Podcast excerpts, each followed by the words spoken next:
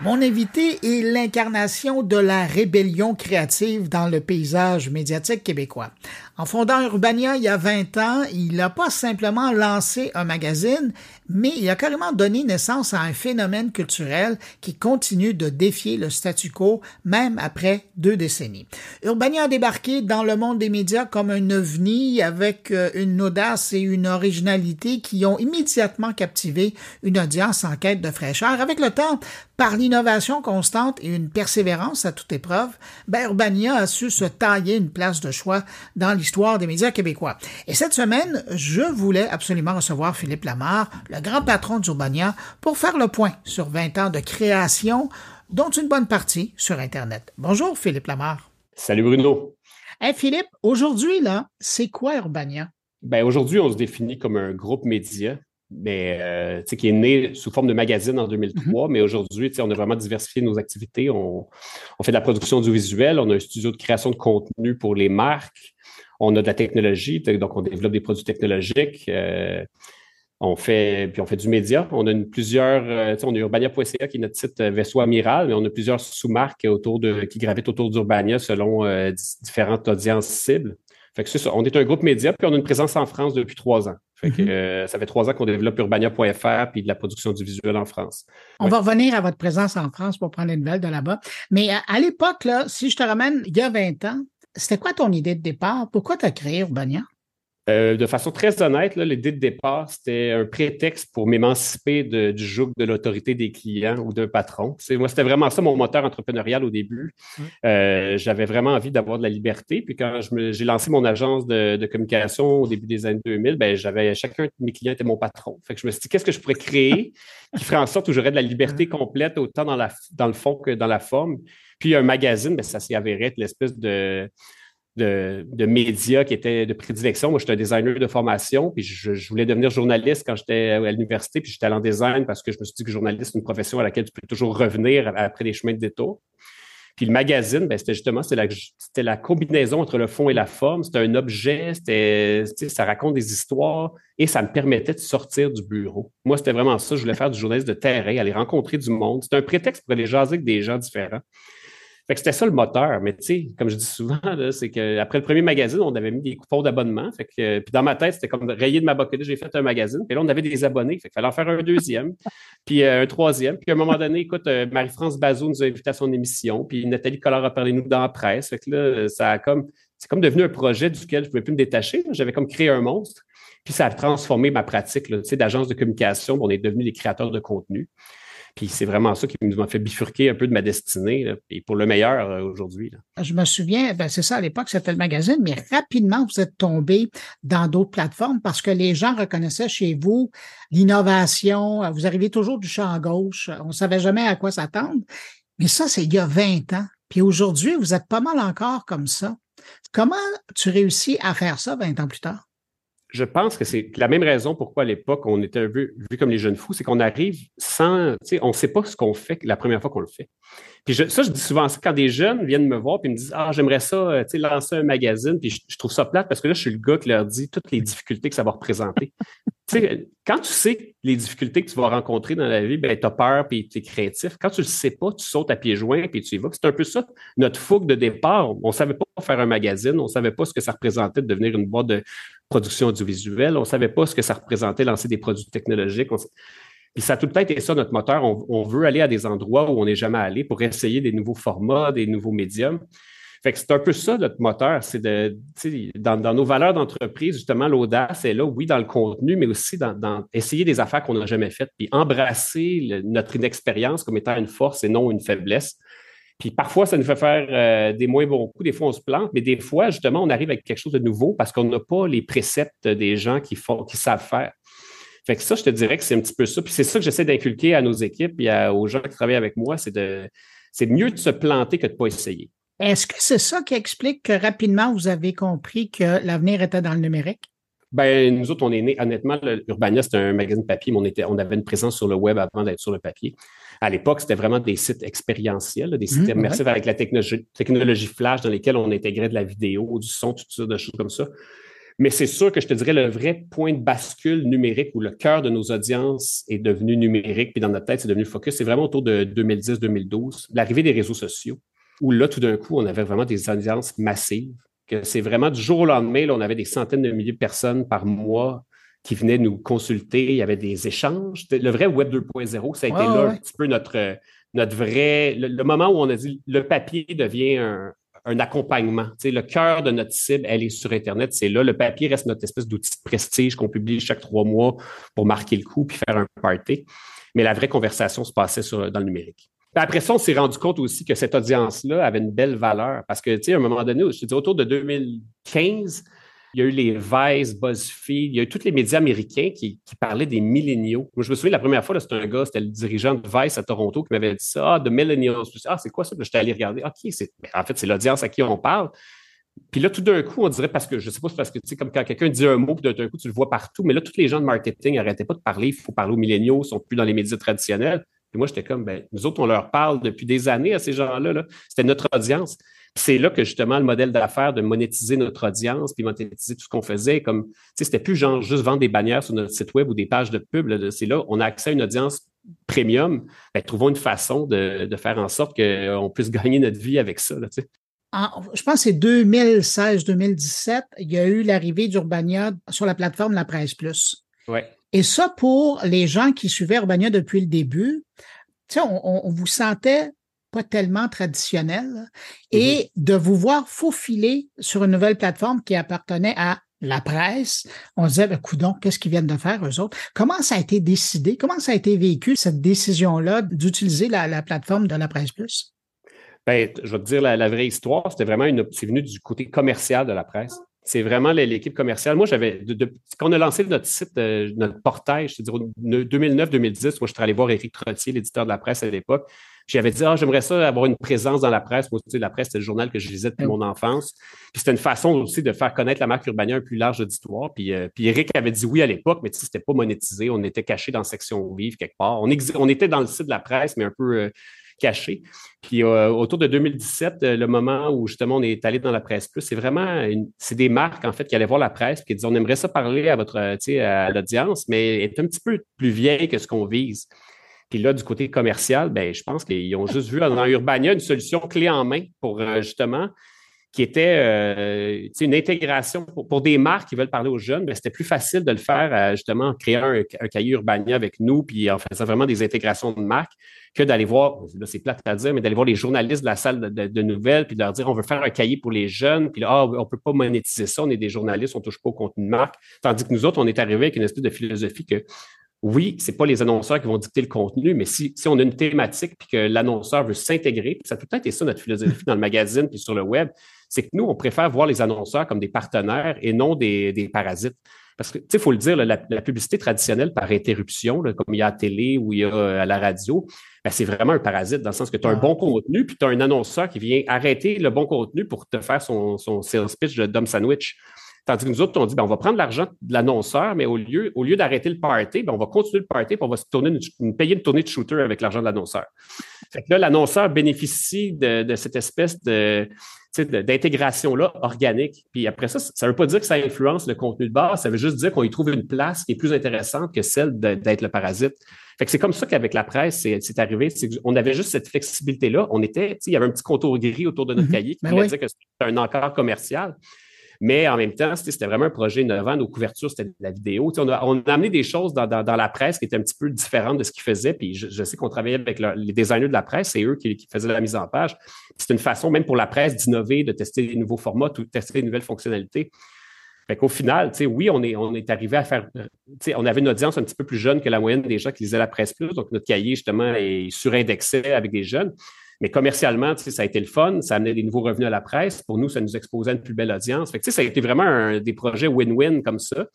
Qui, ont été, qui ont été bons pour nous, puis bons pour la presse. Puis ça nous a juste fait comprendre aussi pour les gens qui étaient mes, tantes, puis, euh, puis mes oncles, qui pouvaient enfin nous lire, savoir c'était quoi Urbania, puis au lieu de me dire, ah, ton petit magazine obscur, ben là, ils savaient c'était quoi, ils pouvaient nous consulter. Donc, il y a des plus vieux qui ont découvert ce que euh, Philippe Lamar faisait dans sa vie.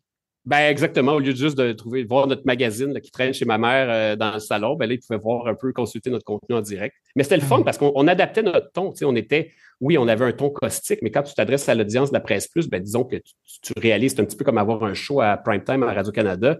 Ben, tu adaptes ton discours. Tu peux pas, euh, tu peux pas y aller euh, avec tes justement tes, côtés les plus sombres dans ces moments-là. et, ça, et, tant mieux, parce que ça, tu gardes ça pour ta plateforme à toi. Exactement. Tu invites les gens à aller là. Euh, dis donc, tu le mentionnais, puis je voulais revenir là-dessus. Un des grands coups que tu as fait euh, dans les dernières années, ça a été ton euh, débarquement en France pour recréer Urbania France. Comment ça fonctionne maintenant, ça?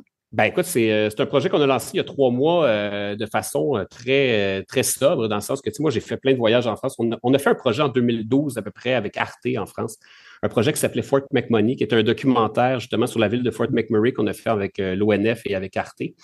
Et puis, j'ai commencé à avoir des contacts en France, dans le monde des médias à ce moment-là. Puis, écoute, moi, je, les gens me disaient tout le temps ah, pourquoi Urbania, vous n'ouvrez pas à Toronto, vous n'avez pas c'est pas d'aller chercher le marché euh, canadien anglais pour des annonceurs nationaux. Puis honnêtement, moi, c'est plus avec la France que j'ai senti une espèce de, de, connexion au niveau du contenu puis des idées. Euh, côté canadien-anglais, c'est le fun, mais c'est sûr que là, tu te mets à compétitionner avec les médias américains, puis c'est pas la même game. On dit qu'en France, on a beau être des peuples très différents, le Québec et la France, il y a quand même une sensibilité qu'on a en commun, mais on est, des, on, est quand même des descendants euh, de, Français. Donc, quand, j'avais des, contacts en France, je me suis dit, ben, je vais aller essayer de trouver une façon de, m'installer là-bas avec la marque et tout ça. J'ai fait plein de rencontres. Je me suis trouvé des partenaires. Donc, j'ai des associés là-bas qui sont vraiment les, porteurs de projets avec qui euh, je développe ça. Puis il y a trois ans, ben, on a euh, lancé la plateforme urbania.fr, on a engagé des journalistes, on a monté, commencé à monter une offre de, vidéos, on a fait des enquêtes, par exemple, sur le, le, YouTuber Norman, qu'on, mm-hmm. Fait qu'on a fait des, trucs comme ça, mais c'est vraiment un projet. Je te dirais que c'est un projet que dans, deux, trois ans, on s'en reparlera, voir si c'est un succès commercial. C'est encore un projet d'investissement, ce stade-ci. On fait des productions audiovisuelles avec Arte en France en ce moment. On, a, on fait des vidéos qui ont des millions de vues sur TikTok, mais commercialement. Mais c'est ça, mais les auditoires ne sont pas du tout pareils. C'est ça qui est, particulier. Tu sais, ben le succès ici, tu regardes, bon, c'est quelques, ben, quelques milliers ou euh, centaines de milliers. Là-bas, tu roules dans le million quand tu as, as, un ben succès. Ben oui. Ben non, exactement. on a des vidéos sur TikTok qui ont 3 millions de vues. C'est des choses qui sont très, très, très, très exceptionnelles au Québec. Euh, mais cela dit, c'est beaucoup plus compétitif en France. le nombre de médias qui s'adressent aux jeunes adultes en France, c'est pas comme au Québec où on peut les compter sur les doigts d'une seule main. Là, en France, c'est des dizaines. Euh, après ça, il y a beaucoup plus de marques, mais d'annonceurs potentiels, il y a beaucoup plus de population. Mais c'est ça, c'est un petit peu comme la différence entre euh, du trafic euh, sur l'autoroute 15 puis du trafic dans le périphérique à Paris. C'est plus dense, il y a des motos qui passent entre les autos. Des motos qui passent entre les autos, euh, c'est très klaxonné, il y a des gens qui veulent se battre. C'est un peu ça la France. C'est excitant, mais c'est quand même une autre game. C'est beaucoup plus compétitif. Et tu as l'impression que tu es en moto ou en auto sur périphérique, toi? Je suis en scooter. Je suis en scooter euh, électrique. Puis j'essaie de naviguer entre les autos. Fait que c'est sûr qu'il y, a des grosses bagnoles qui me dépassent qui me klaxonnent. Puis il n'y a personne qui a le goût de me laisser passer. Mais c'est sûr que, comme toujours, je vais trouver une façon de me faufiler. Au, au, pire, j'accrocherai un rétroviseur ou deux. Philippe, je ne peux pas t'avoir sans te poser euh, la question, parce que je te ramène plus à aujourd'hui. Bon, ben, tu fais partie des victimes de la loi C-18 par la bande parce que tu fais partie des, euh, des médias qui sont disparus de l'univers de Meta. Comment ça se vit chez Urbania? Ben, c'est sûr que moi, j'étais en vacances en plus quand tous nos comptes ont été débranchés. Fait que c'est sûr que j'ai vu ça de loin. Puis moi, comme j'avais suivi un petit peu la saga australienne où quand la, loi avait été mise en place en Australie, puis ça avait duré cinq jours. Fait que à cette époque-là, j'étais un petit peu en mode bon, regarde, laissons la semaine passer, puis ça va revenir. Prenons une bière et on en parlera. exactement. Puis là, quand je suis revenu de vacances, ben, ça n'arrêtait pas. Puis effectivement, puis là, je me suis mis à faire des appels à d'autres éditeurs euh, de journaux, euh, au devoir à la presse, euh, etc. Puis essayer d'aller voir un petit peu le son de cloche. Puis on a grimpé, on, s'est rendu jusqu'à même euh, rencontrer la ministre Saint-Onge, la ministre du patrimoine qui est arrivée en poste pour mhm. réaliser effectivement que la menace de Meta est très sérieuse. C'était pas, euh, c'était pas un bluff en fait. C'est un bluff. Euh, donc, Ma réaction à ça, ben, au départ, comme je disais, j'y croyais pas. Aujourd'hui, je me dis que c'est ça. Il va peut-être avoir un monde post-méta. Il faut peut-être prendre pour acquis que cette compagnie-là, euh, aider les médias, c'est pas dans ses priorités. Ils ont bénéficié de la présence des médias sur leur plateforme, justement, au tournant des années 2012. On générait du trafic, on générait du bon contenu pour eux. Là, ils sont rendus ailleurs, sont dans le metaverse, puis tout ça, c'est correct. C'est juste que c'est comme on réalise, moi, ça fait longtemps qu'on essaie de s'émanciper un petit peu de la dépendance à Meta parce qu'effectivement, Facebook, c'est un booster d'audience. Euh, ça distribue ton contenu comme jamais avant, on l'a vu dans, l'histoire de l'humanité. Sauf que nous, ça faisait un an qu'on développait vraiment une stratégie d'abonnement direct avec nos audiences. On avait lancé les micromags, qui sont des, un mmh, format ben numérique pour le mobile, qui est comme un mini magazine pour le mobile, avec des abonnés par SMS, euh, par, euh, par courriel. C'est sûr que moi, ça me trottait déjà dans la tête d'arrêter de dépendre de Meta. Mais là, on dirait que ça, c'est un petit accélérateur. La loi C18, ça nous fait juste réaliser qu'il ne faut pas mettre son destin dans les mains d'une compagnie étrangère parce qu'effectivement, il, s'agit qu'ils éternuent, puis nous autres, ben, on, est tassés sur le côté. Fait que, mais j'espère que ces 18 va se régler parce qu'honnêtement, c'est un petit peu comme jouer au tennis avec une main dans le dos en ce moment. Là, surtout quand tu t'adresses à des jeunes audiences comme nous. La presse, la presse, c'est sûr qu'ils ont une audience plus vieille qui est habituée à ouvrir son iPad le matin. Fait qu'ils ont une audience, on va dire, captive, entre guillemets. nous autres, on a notre audience est habituée de scroller dans un fil Instagram puis de regarder des contenus. Fait quand on n'est plus là, c'est sûr que là, on se prive de, de précieuses paires de yeux. Puis au niveau démocratique et citoyen, ben de se dire qu'il y a des jeunes en ce moment qui ne sont pas exposés à du contenu qualité, qu'on ne sait pas ce qu'ils regardent, on ne sait pas ce qu'ils croient parce qu'ils sont exposés à du mauvais contenu ben ça, ça a des conséquences à moyen terme, justement, sur la démocratie. Fait il y a vraiment plusieurs couches à cet enjeu-là. Il y a le trait pratico-pratique d'aujourd'hui, mais il y a aussi qu'est-ce que ça va être quoi l'impact à moyen terme de, cette loi-là? Je suis curieux de savoir, à l'époque, euh, il y avait euh, les coops de l'info qui avaient dit que quand ça allait bien, les plateformes de méta, ça pouvait représenter un tiers de leur trafic qu'ils amenaient vers leur site web. Chez vous, ça représentait quoi? C'est ça, c'est 30-35% à peu près. Puis c'est vraiment ça. Puis Google est un petit peu. Ben, dans notre cas, là, il, y a, des médias qui sont plus euh, justement SEO, là, qui sont plus selon les moteurs de recherche. Là. Mais nous autres, c'est à peu près 35% Meta, puis un 25% Google, puis après ça, du trafic organique mais c'est une grosse partie de, notre trafic direct. Mais c'est sûr que le fait que depuis que la loi est passée, notre équipe de distribution numérique s'est affairée à trouver plein d'astuces d'aller chercher, distribuer notre contenu de plein de façons. Fait qu'en même temps, ça nous a forcé à être créatifs, ben, à innover, puis à trouver des façons différentes de distribuer notre contenu. Ce qui est votre force. Ben, on a toujours été un petit peu comme ça, un petit peu astucieux, puis une façon de, toujours se sortir des situations en étant inventif. Ben, on a fait la même chose dans ce cas-ci. Là, c'était vraiment parce qu'on était forcé, parce qu'à un moment donné, euh, on a des annonceurs, il faut livrer des impressions, il faut, livrer notre contenu, il faut qu'il y ait des, gens qui le regardent. Fait qu'on a vraiment, on s'est botté le derrière. Puis, donc, c'est sûr que si demain matin, les plateformes de méta reviennent, on ne reviendra pas à notre façon traditionnelle de distribuer comme avant. On a appris plein de choses depuis un mois et demi qu'on va appliquer dans l'avenir. Mais des fois, c'est ça, hein, ça prend un peu d'adversité pour nous forcer à nous botter le derrière puis nous sortir de notre confort. Puis c'est exactement ça, c'est 18. Philippe, quand tu regardes euh, devant toi, là, Qu'est-ce que tu regardes? Qu'est-ce qui te fait encore euh, vibrer? Parce que j'ai l'impression que tu as été joué partout jusqu'à maintenant. Ouais, ben moi, ce qui me fait vibrer, honnêtement, c'est premièrement, c'est de. Ça, c'est très, très personnel à moi. Je ne parlerai pas au nom de, tout, toute mon équipe. De toute l'équipe. Mais c'est vraiment le, fait de perpétuer la culture québécoise francophone. Donc, d'offrir aux gens, aux jeunes, des, des, contenus qui les interpellent, qui, qui, qui ne peuvent pas trouver nulle part ailleurs. Fait que ça, de, dire si on est encore là dans 20 ans puis qu'on a contribué à faire aimer la langue française puis aimer la culture québécoise aux jeunes, ben ça, déjà, ça, ça, ça, serait une grande, grande satisfaction.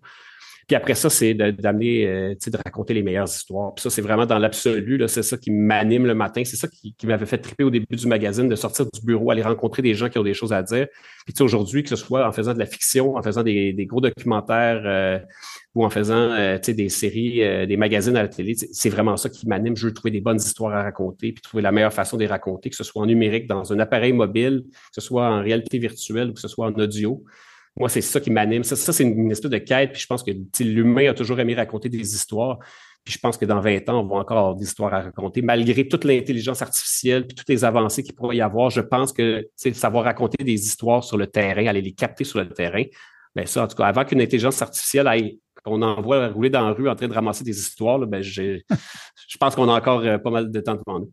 Oui, la cueillette, c'est pas encore leur force. Puis entre-temps, euh, je pense que c'est important de le dire, à quelque part, tu as aussi créé une école, hein? parce que depuis 20 ans, tu as vraiment une génération de journalistes qui sont passés par chez vous et, qui ont cette approche Urbania. Puis ça, on commence à le sentir dans les médias plus traditionnels. Fait que c'est pas ben, rien non plus aussi. Ben exactement. Puis je pense que c'est un peu ça. Les, jeunes qui viennent d'urbanisme sont un petit peu vus comme des misfits. C'est un petit peu euh, l'analogie de Musique Plus à l'époque. c'est un peu comme les animateurs de Musique Plus, ils allaient faire d'autres choses après ou ils devenaient d'autres choses, mais il y avait tout le temps comme il y, a, le temps de la signature Musique Plus qu'ils avaient imprimée, qu'ils avaient définie. Ben, j'ose croire qu'Urbania, ça reste ça, puis on va, on va demeurer ça ben, plus longtemps encore que Musique Plus, j'espère. Je te le souhaite. Merci, Philippe, Bruno. Philippe Lemar, fondateur et propriétaire d'Urbania, merci d'avoir pris de ton temps pour répondre à mes questions. Puis, euh, ben, bon 20e. Profite-en bien avec ton équipe. Merci, Bruno. Merci de l'invitation.